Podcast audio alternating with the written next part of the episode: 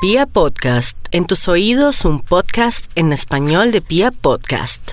Atención, atención, salsómanos, atención. Llegó la salsa.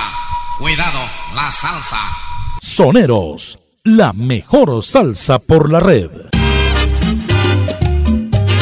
Soneros, la rebelión. ¿Cuánto tiempo estuvo recluido en el hospital? Yo estuve en el hospital como tres meses. No daban, no daban un por mi vida. Ya la última voz que yo escuché dijeron, no, ya él murió. Que le dijeron a mi mamá, ya él murió. En los años 1600, cuando el tirano mandó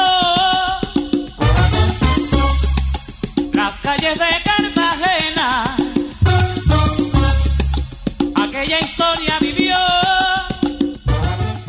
Luego de padecer varios años de contratiempos con su salud, que lo dejaron al borde de la muerte, Joey Arroyo retornó a la música de lleno.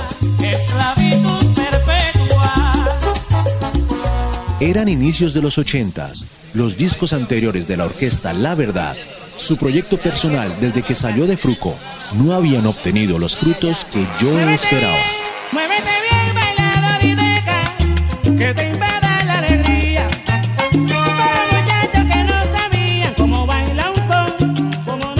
El cantante tenía un presentimiento, buscando ese destino.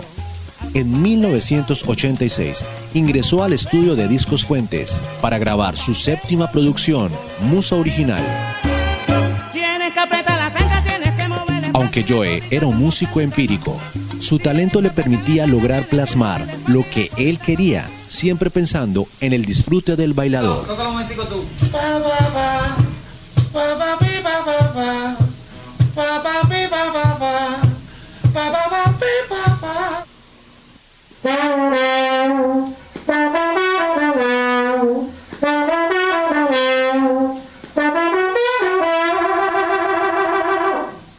Eh, la música es una matemática. Yo no puedo estar, eh, sí, los cuatro, los cuatro tiempos tengo que llenarlo con tantas notas, tantas, tantas negras y cortinas. Yo no. Yo hago un tema ahora y ya está la pista hecha y después yo en el hotel o en mi casa comienzo a bailarlo solo. Ya me yo me hago, yo me hago que soy el público y el tipo, me hago el tipo que está bailando suelto, el que va a bailar apretado, el que está enamorado. Entonces, tengo que buscarle el cuento, el son a cada uno y que ese número pues le, le llegue a todo el mundo.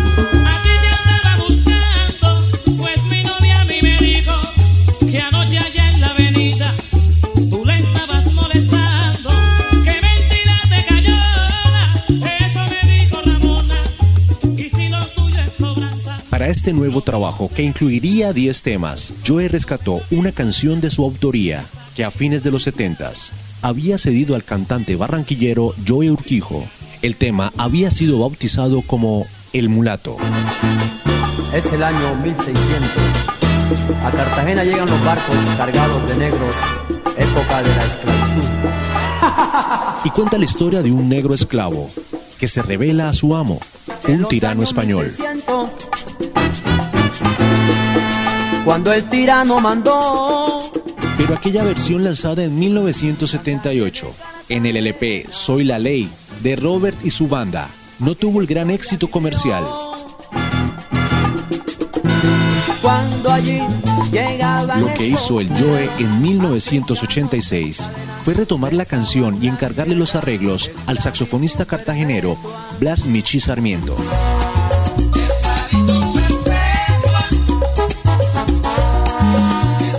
Como costumbre, Joe buscó un horario especial para producirla. Yo, ¿por qué de noche?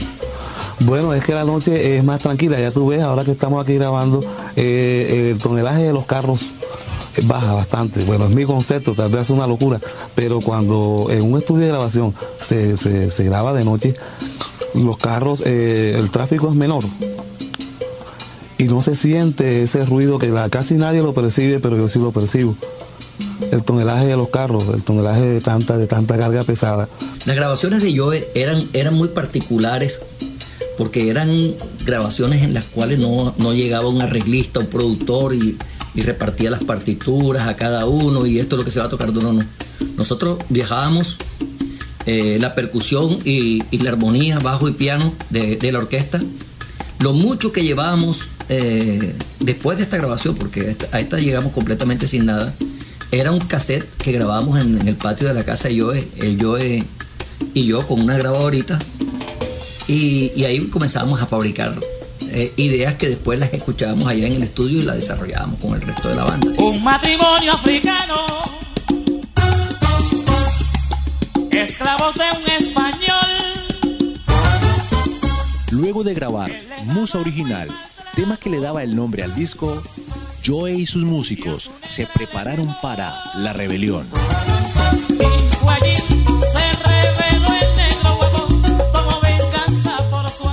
Para los solos de piano, Joe invitó a Chelito de Castro. Era que hacíamos inicialmente una mofa, ¿no? O como un simulacro de que estábamos haciendo el tema, aunque eso lo estuvieran grabando para después montarnos encima de esa, de esa mofa que le decían, montarnos encima ya eh, realmente, ¿no? Entonces, cuando comenzamos y tal, y, y Joe dice, solo de trompeta, y yo tomé. Y después dice, ah, pasaron no sé cuántos compases, 16, no sé. Eh, solo de piano. Yo seguía haciendo el tumbado de, la mofa. Pero yo veo que Joe se, se separa de, del micrófono y está saludando gente todavía y habla por allá y habla por allá y el solo de piano para adelante, el espacio pues para el solo de piano para adelante, para adelante y para adelante y el hombre nada que volvía hasta que regresa. Abusador que le pega que va. Ya cuando yo veo que él entra con abusador, ese solo quedó como largo. Pero ajá, era mi primera grabación con él, yo no, yo no, no podía decir mayor cosa. Entonces, cuando arranco, cuando me ya vamos a tocarlo en verdad y comienzo a hacer ese solo de piano.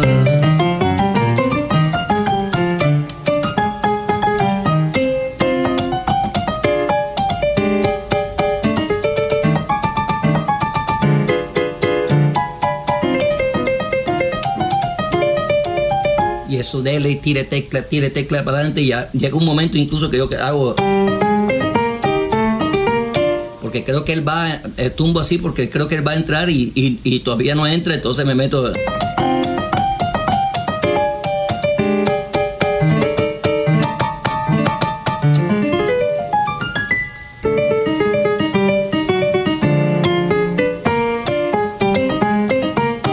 Ahí siento que él le dice, abusador cuando yo respiro y digo, uff, ya por lo menos llegué al final.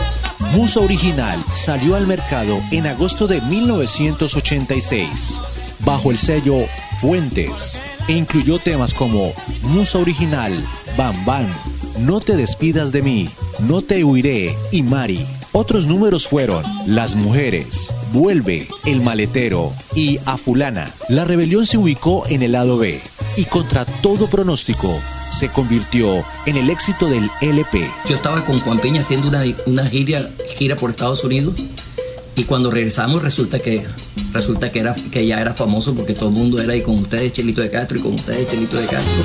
No le pegues.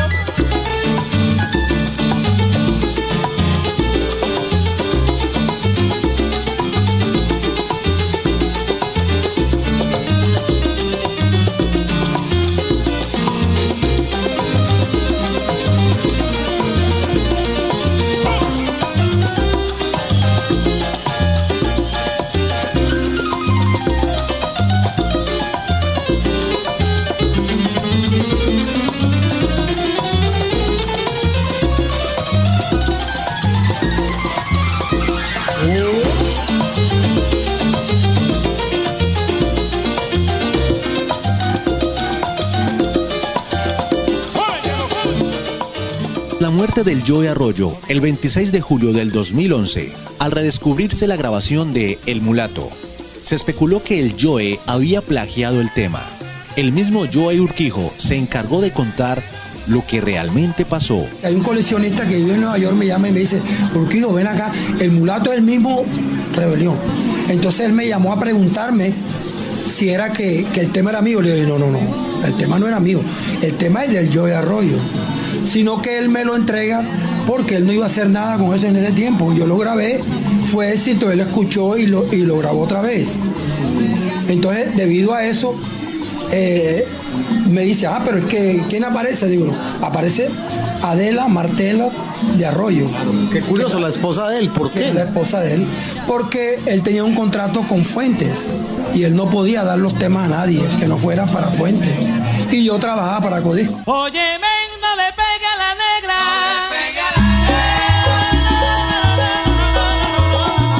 La rebelión trascendió fronteras y el coro No le pegue a la negra aún es cantado y bailado por distintas generaciones. Quiero contarle, mi hermano, un pedacito de la historia negra, de la historia nuestra, caballero. Y dice así.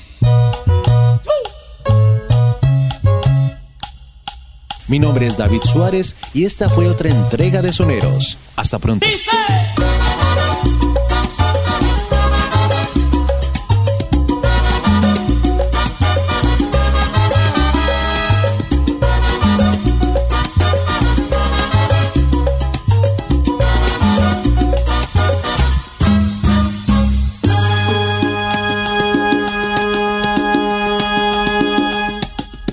Los años 1600,